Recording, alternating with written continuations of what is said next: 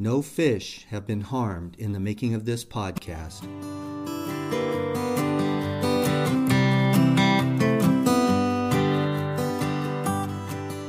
Welcome to Talking Bass in PDX as we talk fishing in the Northwest. Hi, I'm Don Clark and I'll be your host. I'd like to welcome everybody aboard as we get underway. Let me cast off a few lines to get this podcast underway. I do have a special guest on this episode, but before we talk to them, let me talk to you about Talking Bass and PDX, the podcast. On the podcast, we're talking fishing in the Northwest, and if you enjoy listening, help us grow. Our show continues to grow each week with some of the great episodes that we've put out, but you can help us grow by telling your friends about the podcast and that we can be heard on Breaker, Spotify, Anchor FM, and now on iTunes. On this episode of Talking Bass and PDX, I will host Ed Chin of All About Adventure Excursions. Now, Ed is a second time guest on the podcast, but on this podcast, I get to sit down with Ed one on one and we talk fishing in the Northwest. Ed and I will be talking about how he got started in fishing and how he got into tournament bass fishing. Just a bit more about Ed before we get to the interview. After about 24 years in business, Ed decided to open All About Adventure Excursions. He can be found at AAA Excursions.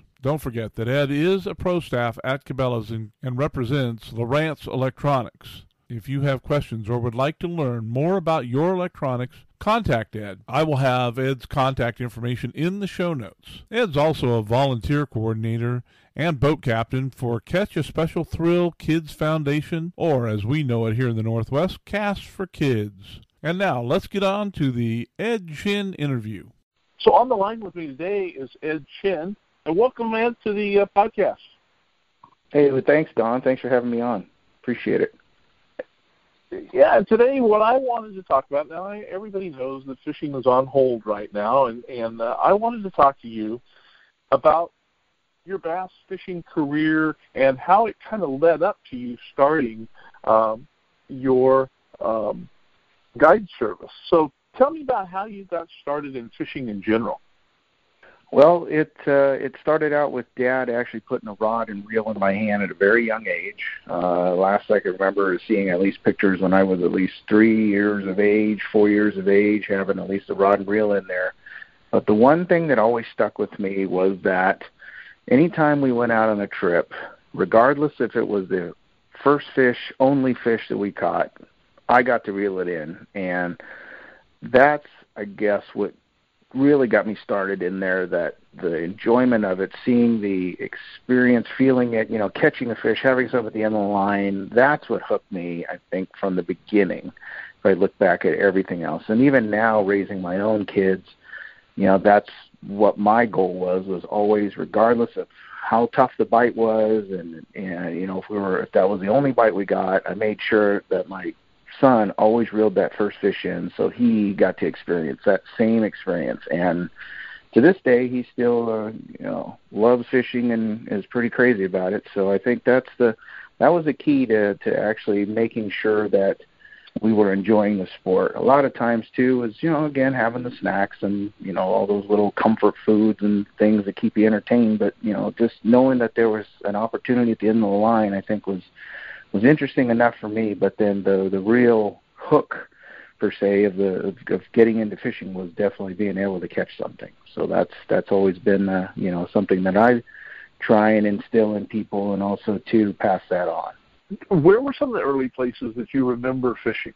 Well, growing up here in the Portland area, uh, you know, like I said, our we had plenty of waterways to fish from, the banks of the Willamette, banks of the Columbia. We were we grew up in East County here in Portland, and uh, Blue Lake was a very uh, popular destination for spot for us, but we spent countless hours on the banks of the Willamette River from Oregon City all the way to downtown Portland, fishing all these little nooks and crannies. When back then there was really nobody chasing any type of panfish or warm water species at the time, and bass and crappie and bluegill and perch were pretty prolific in the in the river, and that's what we primarily targeted Uh, you know, as I as I grew up and started seeing that there was you know other fish to catch, and you know, getting in contact with other neighbors and friends and stuff and such that were interested in other species of fish, and that really opened up you know my eyes to wow, there's a lot more out there, and of course, the magic of TV also.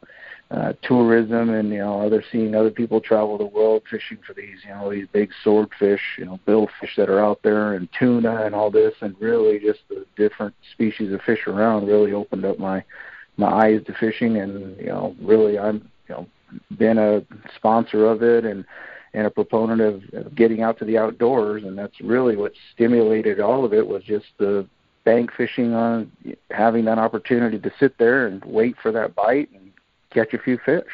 And because you were lucky enough to to grow up here in the Northwest, uh, I moved up here uh, in the '80s. Do you remember fishing uh, down on the Willamette uh, when they had the log booms and and uh, the logging was heavy. Do you remember fishing down underneath oh, those logs? Oh yes, yeah. That was the the log booms and all that. That was primary structure out there. I remember growing up there. My dad would have a little uh, his boat that we would fish out of. We'd have a couple boats, and we would tie up next to the log booms, and we'd go around the back. And then that was the thing was we would jump up on the log rafts and fish the little holes, the pockets in between the the log booms. And we'd find a pocket that was rich in you know holding a spool of fish. And boy you could pull out hundreds of fish out of there. And and would load up a five gallon bucket at that time was just a stringer. And we would just string them up string up crappie by the hundreds and and haul them out there. And that's how we fed ourselves but yeah those uh they were prolific all up and down the banks of the willamette and that's uh basically where we fished and so, because those structures are basically gone nowadays, do you think those fish moved to other areas, or where where do you think they went?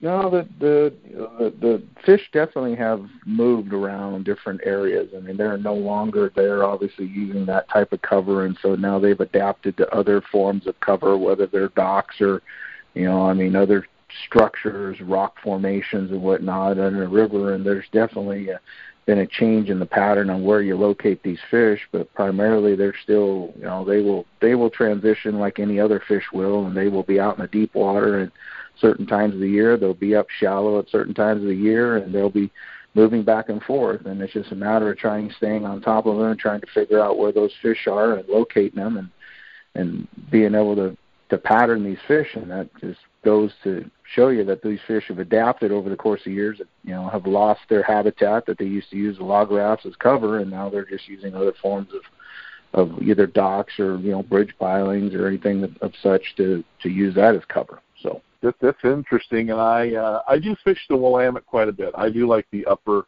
uh, part of the Willamette above uh, above the falls, so that's kind of my my go-to place. Now, when did you get into more bass fishing? What caused you to get more interested in that? I think well, the bass fishing. If I can remember back, I when I uh, was in my working career, I was still chasing uh, a lot of just the panfish, and occasionally I was I was switching over, starting to fish these salmonoids too, salmon, steelhead, and and I ran into a coworker of mine, and somebody had made mention that he was a a competitive bass fisherman, and I, you know, said, well, I, you know, would like to meet him since we were on opposite shifts, anyways, and so we developed a friendship, and through that time, then we, uh, you know, he started showing me the ropes, and he gave me the, you know, a, a ride on a first time at a bass boat at 60 plus miles an hour. And at this point, my hair's on fire. My, you know, eyes are watering. I can't see, you know, I mean, two inches in front of me, and I've got to keep my eyes closed and wondering, oh my gosh, is this going to be my last boat ride? So basically, it was a uh, uh, an introduction to somebody that had been introduced himself, and it was just passing on generation, you know, again information from another, and we bonded and we just competitively fished together, and, uh, then that's basically what stemmed my uh, stirred the passion for bass fishing was the competitiveness that was there, but more so than the competitiveness, it was the camaraderie that was the, that the fishing that bass fishing community brought, and the loyalty that the community had shown was really was the draw. The competitiveness side, yeah, you can leave that on the on the doorstep at the at the end of the day. But at and really, what was the draw for me for bass fishing was just the loyalty and the friendships that we created of traveling across the country fishing different bodies of water meeting different people and just learning all sorts of different cultures and and uh and techniques on how to catch these fish and there was no one thing that you know was was particularly uh, working here for this individual, but then you know, hey, if you you know if you tried this or if you tried that, just the input and just the there was just a lot more information that was out there, and it was, and I liked it. So and that's basically what got me really started was that there was just so much to learn, ever changing. It's never the same year after year, and then at that point too is is the community just start growing and then the community also too embrace that you know this is this is a pastime. This is something that can be passed on from generation to generation. And also too this is a, a you know you're a steward of the outdoors. I mean if you're out there you see a piece of trash on the water. I don't have a problem stopping the boat throwing out the net picking it up putting it in because if i don't pick it up somebody else will. And so as long as I'm out there fishing on the body of water, I might as well do my part, whether it's pick up a piece of trash or whatever. But that's also too protecting the environment. So as a sportsman, I want to be able to protect the environment that I'm out there also, and to be able to have a clean place that I want to fish in. But that's what really got me started, and was really just you know meeting someone that was in the in the sport that was passionate about it, and then just learning and gleaning, and then just constantly just trying to figure out what to do. And a lot of it was a lot of invention as well too, but a lot of the information again was already out there, so there wasn't a lot of inventing to do. It was just a matter of getting out there and meeting people and trying the techniques and seeing if they would actually work for you. So that's what really got me going. And when you're when you're fishing bass, are you more smallmouth type person or largemouth fishing, or does it depend on the body of water that you're going to? It, it honestly it depends on the body of water. I mean, bass fishing to me, whether it's smallmouth, largemouth. I mean, I you know since we have so much smallmouth water around us nowadays, obviously the smallmouth are more prolific than the largemouth, and and so I will tend to specialize more on the smallmouth side. Uh, but you know, depending on the body of water, if it has both smallmouth and largemouth, I mean, it's going to be you know still bass fishing. So I'm going to enjoy it regardless. But truly, Don, I think it just depends on the body of water. I mean, and where you're at. Yeah, I was just I was just curious because uh, some people are more uh, like one fish more than the other because they'll go to that body of water where you know when you're competitively fishing, I'm sure you're like I just want to go and catch the fish. So that was uh, that was the reason for for asking. Well, I was just saying the uh, you know when we're out there fishing, the uh, the body of water definitely determines on what you know what species you're going to be fishing for or what you know what's available out there. But if I had to pick one of the two, uh, you know, I mean, obviously smallmouth. I I like them just because I mean I I fished for them for so many years and just their fight in the river and and there is some difference. You know, there's a you know there's some comparisons of the southern reservoir smallmouth versus the uh, northern lakes and river smallmouth. Uh, definitely different uh, characteristics on on either of those species of fish and they are truly different in, in themselves. That uh, they will hunt different times and different forages, and so there's you know a learning curve is, but there's still generality. There's still a bass, and if there's a particular lure that should work in one area, generally will work in most other lures and in other locations. And were you in some of the more competitive bass clubs that are in the Portland area, or were you were you more on the kind of on the tour? Uh, I I started the uh, you know starting out in uh, in the fishing just to get my feet wet and understanding what the whole organization worked was uh, was basically starting out at the local level at a club level, and each club uh, definitely is a little different. Some clubs are very leisurely, some are, clubs can get very competitive, but in the end, really the uh, plateau of it all is being able to try to get out and fish on pro circuit events. That's where really the competitiveness uh, comes in, and and really to to see if you're can match up against actually other fishermen out there that would consider themselves as pros. Now there's uh, you know, there's there's advantages of obviously starting out at a club level is that you first you can work out all your kinks in your own little systems and fishing techniques and casting and everything where you're not going to waste a lot of time when your time is of the essence when you're at the professional level. Um, but in the same sense, you don't want to also beat up on the same guys over and over again in your club because that doesn't build any more techniques or skills for you. You just know that you're the top angler of the club, and that's about as far as you get. So if you're going to advance your skills, you're going to be wanting to compete at at the state level, in which what, uh, at one point I was a president for the Bass Federation of Oregon for 14 years, and so I ran professional circuits at that point where guys could have opportunities to fish the next levels as, as fishing as a, at the professional level where they would fish at nationals and compete against other state champions of the other 50 states, 52 states, including colleges and and uh, some some other foreign uh, federations that we had that that were part of it. And so that really set the stage on whether or not you could compete at that level, knowing that look, you know, I'm I'm this this state's best, but when you're paired up against the other state's best to figure out and see who can actually figure out these fish and there's a lot of pressure that actually builds up. And then at that point, the competition really stacks up to figure out are you truly a top tier fisherman when you're fishing against these pros across the nation. And then when you're if they, you reach that upper echelon of that one percent or that two percent of the top fishermen that are able to fish a professional event at the pro tour level, and be able to sustain it at some point. Well, that takes some obviously some deep pockets because you still got to earn an income, and also too, um, being able to have the mental and the physical um, stamina to withstand the, the countless hours of driving, the countless hours of practice on the water, and all the preparation that's needed, and just the time away. And then if trying to balance that with work or a family, if that's not your full time uh, profession that takes a lot on an individual, and it uh, really is a unique individual that has the ability to have funds and also time and the dedication to be able to get out there and do that. So that's definitely a uh, uh, something that can be can be done, uh, but it just takes a lot of time and effort to get there.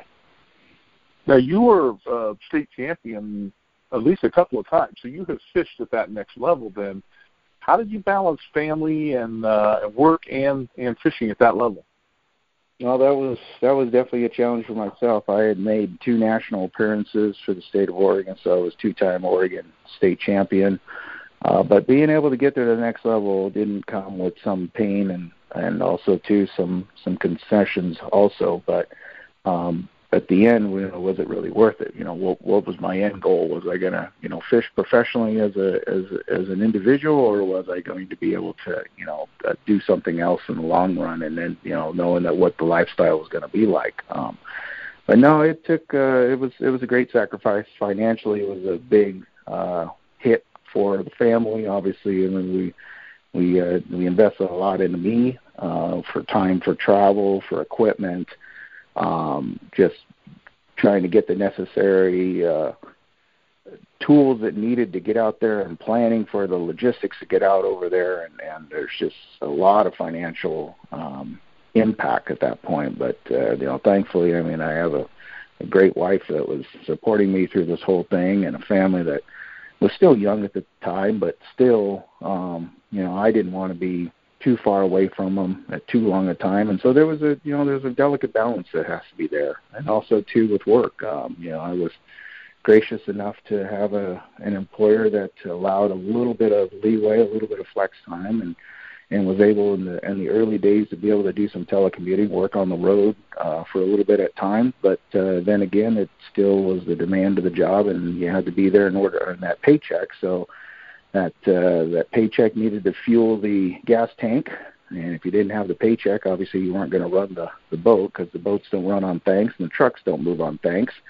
Uh, so they uh, you, you still got to balance that. But yeah, it was a it was a tough journey for for quite a quite a few years uh, there, and still. Uh, you know, financially, just trying to recover like anything else with uh, with amount of debt that you amassed up. I think, uh, you know, some of the numbers that I probably amassed up, I was probably close to in the two events, uh, traveling across country and, and being able to put some time on the water and whatnot. You know, some of the you know some of those some of those trips, you know, were on uh, onwards of of almost ten thousand by the time I was done, just uh, doing my practice and doing my travel expenses to and from towing boats and and whatnot to get across country. So that was uh, it's it's a quite a quite a bit of a um, sacrifice that you got to get out there, and you better have uh, better have the means to take care of it. And you know, I will tell someone don't ever do it on plastic because it'll, it'll eat you. So did not realize the expense of doing that. Now,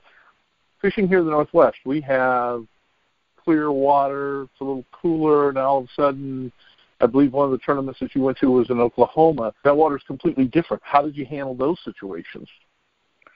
Well, a lot of that was being able to try to find someone that was that had the local knowledge and be able to break down the lake at a particular rate uh, that was that you weren't going to be able to spend your whole lifetime. And fortunately, through my network of friends and contacts, I was able to find a, a couple good leads on the body of water, and also too just you know walking and, and happen to run into a few folks there in town that were at the ramps, at the boat ramps that were fishing and uh, you know was was able to ask for help.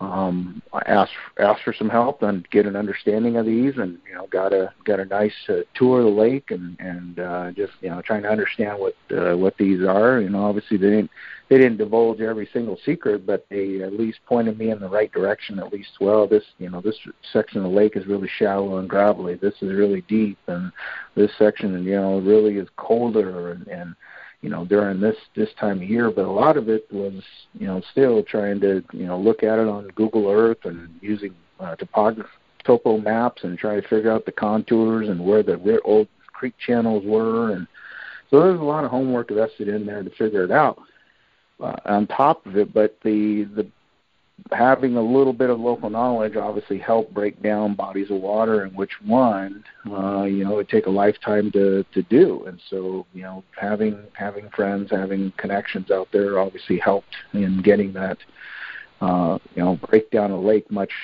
more rapid than trying to go out and figure it out on my own. Now if i didn't have it then i would obviously use my knowledge of knowing the time of year that I would generally be looking at and figuring out what the bass's patterns were. If it was a springtime, then I would generally be looking at um, you know a spawn situation or post spawn situation to say that they're lower in the in the uh, on the latitude lines than we are. So their seasons are actually sooner.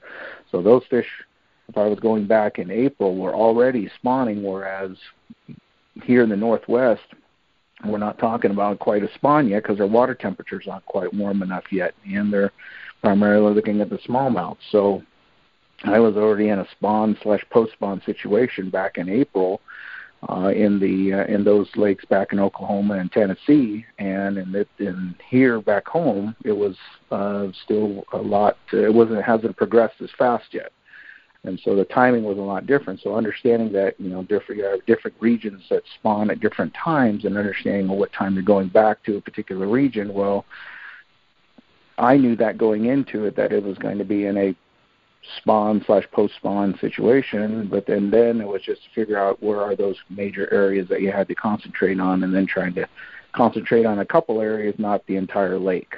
So because of the limited amount of time one key was just not to spend a lot of time trying to break down every single part of the lake, but just focus on a couple key areas that one were comfortable in my eyes from being able to logistically get to them since you're on a foreign body of water, don't know what the weather conditions can do and maybe it stirs up the lake so bad that the run to the spot might be a, a you know in in some very uh, big water to get to it or it might be an easy shelter run that it's behind uh, windbreaks and to be able to go to it. So there was a lot of planning involved on how long can I, one, get to my run, two, could I get to it in the event that the bad bad weather conditions would come up, and three, would those fish be there at the time when I came back for the tournament about a month later? Because a lot of these times we'd have practice available to us about a month in advance, and then they would shut the lake down 30 days off limits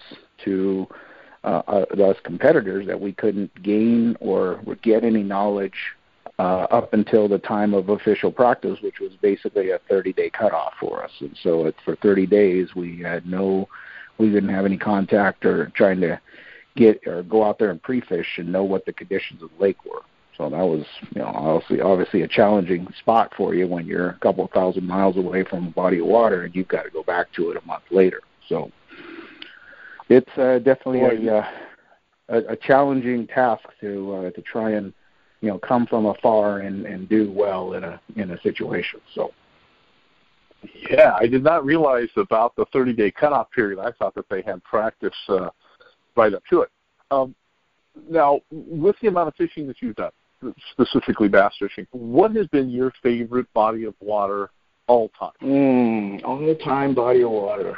Um, I will have to say, like, think about the number of times I've been back to a body of water and seen what the type of variety that's available to it. I would say the back on either Guntersville, Alabama, or Grand Lake in Oklahoma would be my two bodies of water that would have a multitude of different types of techniques that you could do in a given day, uh, different species that are available there, and just the time of year, the type of fishing would be definitely change ever changing. Just depends on what the conditions are. Now, not having to be able to get back to those bodies of water, resorting to, you know, if I was going to say a, local body of water here, I would definitely have to pick the Columbia River as my number one go-to um, fishing location here, just from the the standpoint of uh, the the numbers of fish that you can catch and then the different areas that you can fish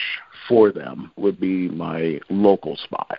Well, very good. Now, everything that I have, you know, seen, worked with you, fished with you a, a time or two, you seem to really like to teach people how to fish, and I know that you work uh, with uh, Casts for Kids. Are there what advice would you give a younger person, and I'm hoping that some younger people listen to the podcast and you know and get interested in fishing. But what advice would you give a younger person who's just starting to fish? Well, if I was going to give that young person a tip, would be to one thing: get involved with your clubs and community because those will open up doorways, seeing that you are a contributor to the community and not just looking out for me being the you, the angler. Uh, the more you can give back to your community shows one to a sponsor if you're looking to get sponsors out that you're willing to help and you're getting your hands dirty. You're not you're willing to work, get your hands dirty and put in the time to do the work needed to become that professional. One, you're going to do wonders to help out because volunteer time is always needed. Two, you gain knowledge by working side by side with people because you don't know everything now. And as you have the opportunity to work and talk with these people and these volunteer opportunities because you're both working towards a common interest, it builds friendships. And those friendships turn into other opportunities. And it's not just in fishing, but it could be in work life, it could be relationships. It's just the ability to be able to meet people. Once you give, you can also receive. But if you don't give, it's really hard to receive. And so that would be the one tip I would say. Get involved, volunteer, do your part, and that definitely helps open up opportunities for you. Because the more people you can touch, basically, at this point in your early careers, the more opportunity you have to talk and network and get out there to be noticed and to have that also as part of your resume if you're going to apply like anything else if you're going to apply for work they want to know how how involved are you in your community? What have you done for your community? Were you a class president in high school? Did you were you a club president of any bass clubs? Did you help volunteer anything? Did you help run anything? These are all great things one they're character builders and also two part of helping society you can help people out also too in these situations where everybody needs some help.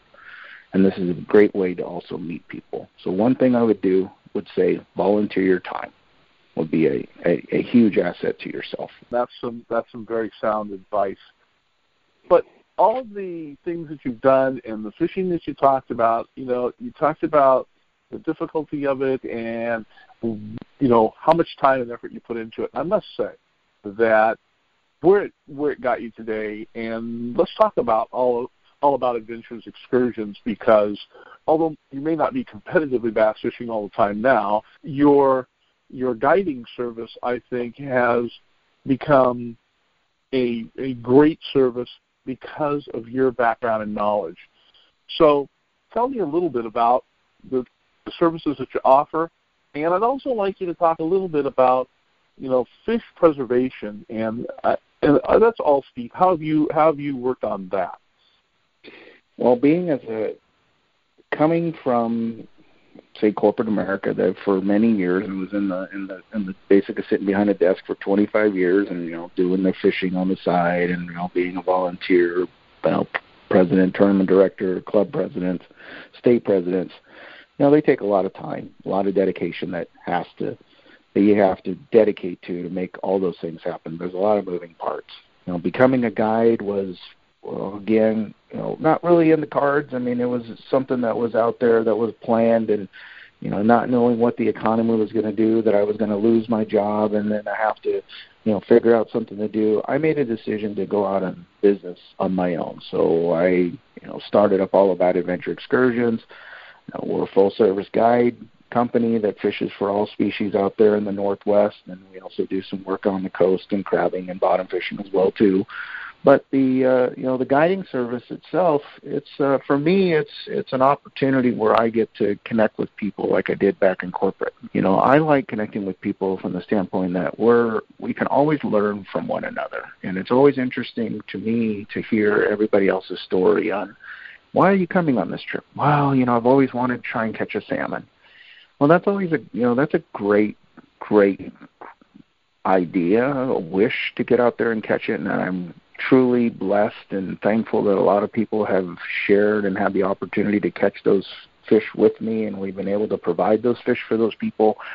So the big thing is being able to connect with people, and also too, you know, I get a lot of clients that will want to know more. You know, um, you know that we're we're constantly. I mean, you, you, one thing is you should always be learning. There's never anything that you know you should ever be a master at at any one point because at that point then we get stale. Always be constantly learning constantly thinking and that's where i think the guiding for me just keeps me on my toes because i can't rely on every single day being the same thing over and over again. And as a guide obviously it's my responsibility that i want to put fish in the boat. Well if it's up to me to try and put fish in the boat, well, I'm going to probably do a few things that I'm going to need to do. We're going to have to change some techniques, or if the, you know, if we're getting bites on a particular technique, and you know, we're, we're consistently finding something, and and we're not seeing a lot of action out there anywhere, and and if we're generating bites, then well, we'll, we'll stick to a particular technique if we can generate some bites. But the the big thing is for me out there was being able to help people actually learn and understand the environment, learn and understand about fishing and pra- best practices out there know, a lot of things that you know a lot of time I think people take for granted is they just they want to fill the cooler, and when people think that, they're not really thinking from a conservation standpoint. They're just thinking right now, and oh boy, how great it would be to to catch a hundred fish and load the cooler up. And me and my buddy, we caught a hundred fish. Well, if you think about that from a guide standpoint, is well, that's all great and dandy for the Facebook page for the guide that posts a picture and says that I caught a hundred fish with my two my two clients here. And he thinks about it and let's you know just for example let's say that that guide charged him two hundred dollars and that that guide made four hundred dollars on the trip and he caught a hundred fish out of the out of the particular body of water whether they were bass or walleye or whatever and he made four hundred dollars. Well back in the day before they uh, you know we, we uh, had now some some non conservation ideas that have come through and they they'll remove limits and stuff. And you know well that's you know kind of changed the landscape a little bit. And so now people are thinking that well we can you know catch as much as we want. But you know I don't know anybody that's ever gotten to the bottom of their freezer after catching hundred fish that didn't have freezer burn fish. So you know you think about it from a conservation standpoint. And also too you got to be a steward and a businessman also too. Now does it really make great business sense that a guide or an individual charges two hundred dollars per person, and he made four hundred dollars on a hundred fish. And you think about this economically here. So for a hundred fish, I made four hundred dollars as a guide, and this, you know, thinking from a guide's perspective here. Now, if I put a limit on the boat, let's say each person gets ten fish. So we take that hundred fish and we divide that by ten. So we do simple math. 100 divided by 10 gives us 10 limits. So that means 10 people now I could share those 100 fish originally caught if I put limits on it and thinking about this too is now I don't have to beat up all my water too to get those 100 fish. I just have to worry about getting 10 a day or 10, so I don't have to worry about catching 20 fish instead of 100 fish, which also puts less strain on the environment and also too, uh, for me as my as my personal business, I put a, a five fish limit on the boat, and we stick to 16 to 24 inch fish on the walleye. We stick to five bass between 12 and 14 inch, inches, and we let anything up above those become back in the water. They make great pictures, but they also too there's hundreds of thousands of future generation fish that one big female, a three pound walleye or a two and a half pound, three pound bass can generate years and years and years to continue that good stewardess. So going back to the numbers again, so those hundred fish they were divided by ten people with ten limits. Now if for ten people, if I put ten people on my boat at two hundred dollars a seat, that now translates instead of just four hundred dollars 10 times 200 is $2,000. Well, now I just made $2,000 across 10 people. And if I take that another step, and let's say going back to what our old limits were, and satisfying still, there's plenty of fish. You know, we catch fresh fish. We want to put nice fish. The old limits were five fish per person. Now, if I take that 100 again and divide that by five, that goes 5 into 100 goes in there 20 times. That means I can use those 100 fish 20 times now, and at $200 a seat, if I take 20 people out on the water, it's now going to result in a $4,000 profit versus a $400 profit. And I'm able to get more people out on the water. I'm able to, one, conserve the resource save them for future generations. I'm not having to work as hard because I only need to catch five fish now for my clients as a limit, and also puts less strain on the environment and protects it for other folks to enjoy it. So I'm not raping all of the spots, cleaning them out, because I mean, right now I mean, there's a lot of anglers out there that are scratching their heads. Where'd all these fish go? Well, after a couple of years of taking non-stop limits after limits after you know no control, well, it tends to put a hurt on the fishery pretty quick, and I don't care what someone else says. When these, when you don't have female fish or brood stock to generate future runs, it's hard to create it since no one else is planting or putting these fish from a hatchery. And so we've got to be good stewards of ourselves to police ourselves and to manage that. And so, from a business owner standpoint, what sounds better to you? a $400 profit for your 100 fish or $4,000 profit for your 100 fish you caught across 20 people. And that now you've got a bigger clientele base now that you can draw from, and now you've got 20 people versus just two buddies talking about your guide service.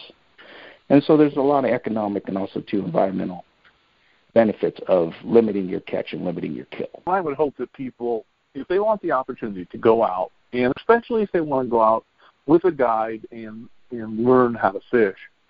Certainly, I know that there's going to be some harvesting out there. I hope that they that they're able to get some fish. But you know, the the ability to take 20 people out and show them how to fish as opposed to two, to me, makes makes so much more sense. And a lot of times on the podcast, I had found this little saying, and I use it quite a bit, that game fish are too valuable to be caught just once. So I hope that people will think about that when they're fishing whether fishing on their own or, or fishing with a guide, and that they are able to put some of those fish back, and especially if they see a pregnant female fish, you know, nurse it back to health if, if they can, and put it back in the water. Uh, I caught a uh, a big perch off of the dock uh, here just a couple of weeks ago, and it was very pregnant. Made sure she was in good shape, took a picture of it, and put it back in the water. So I, I hope that people will will do that. Now, with the hold on fishing, what does your reservation book look like, and how are you handling reservations? Well, at this point, Don, I mean, with the state uh, having you know put basically a hold on all group and gatherings, now, which basically the Marine Board said that we are not allowed to do that. I mean, my book has been fairly open nowadays, just with folks not uncertain at this point, and so you know we're available for for bookings from here on out. Uh, you know, once the ban's lifted, and it sounds like now we're going to go until probably the end of April at some point before we can actually start going getting out to fishing. Um, but at the end of uh, April, first half of May, we're going to be in prime time salmon. We're going to be in prime time walleye and bass time. So it's going to be a great time. We can get people out on the boat and uh, get them out catching instead of just fishing. So, um, you know, like I said, we're ready. We're ready to take on take on the business. And do you think that this taking a month off, economically, I realize this is not good for anybody, but do you think taking a month off of fishing is going to help the the fishing and catching out on the rivers? Uh, I think it will. Uh, you know, I mean, there's going to be obviously less pressure on the fish, and they're going to be able to uh, get in there and do their spawn and, and be uh, unharassed. And hopefully, you know, folks will, uh, you know, be uh, abiding by the, uh, you know, the rules and regulations that are set forth as as at this point. But yeah, it, it should help. You know, some certain situations out there definitely. Um, you know, obviously, if there's no human intervention at any one point, nature can go ahead and do its course, and uh, definitely beneficial for for the nature itself without having any human intervention. So I would say yes, we would definitely see uh, you know a, an improvement out there. But I don't think it's going to be obviously impactful to all species. I think just uh, you know a few species out there will probably uh, you know be uh, be less impacted. But um, you know we'll still have to see what uh, what returns. Well, this has been this has been a great uh, half hour or so, and I, I appreciate you stopping by. Tell everybody how to get a hold of you, your website, what social media to watch for you on, and how to get a hold of you. Well, you can find me out on the uh, on the web at uh, aaaexcursions.com. Uh, that's the website. Feel free to reach out to me via phone. I'm uh, cell phone or texting uh, 503 781 6473. And you can find me out there on Facebook at All About Adventure Excursions and also on Instagram at uh, AAA Excursions.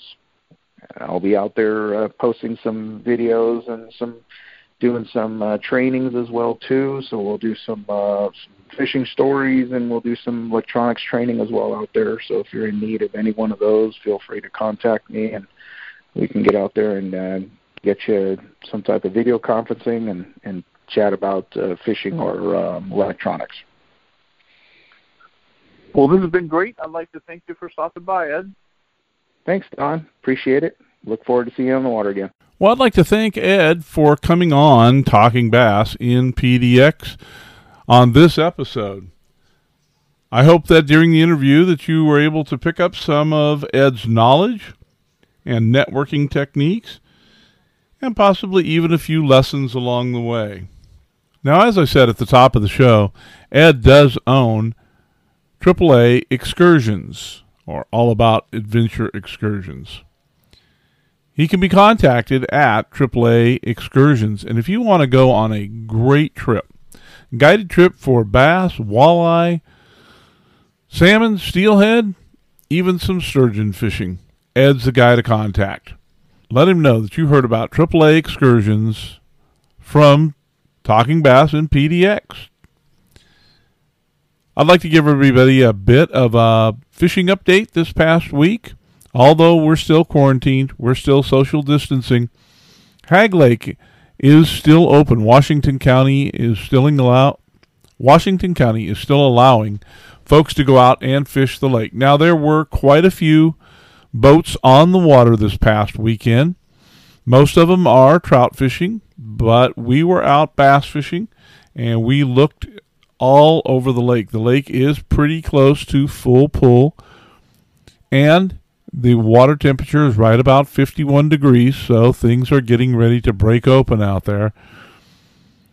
And so if you would like to go fishing and you are sitting around home, Hagg Lake might be your best bet.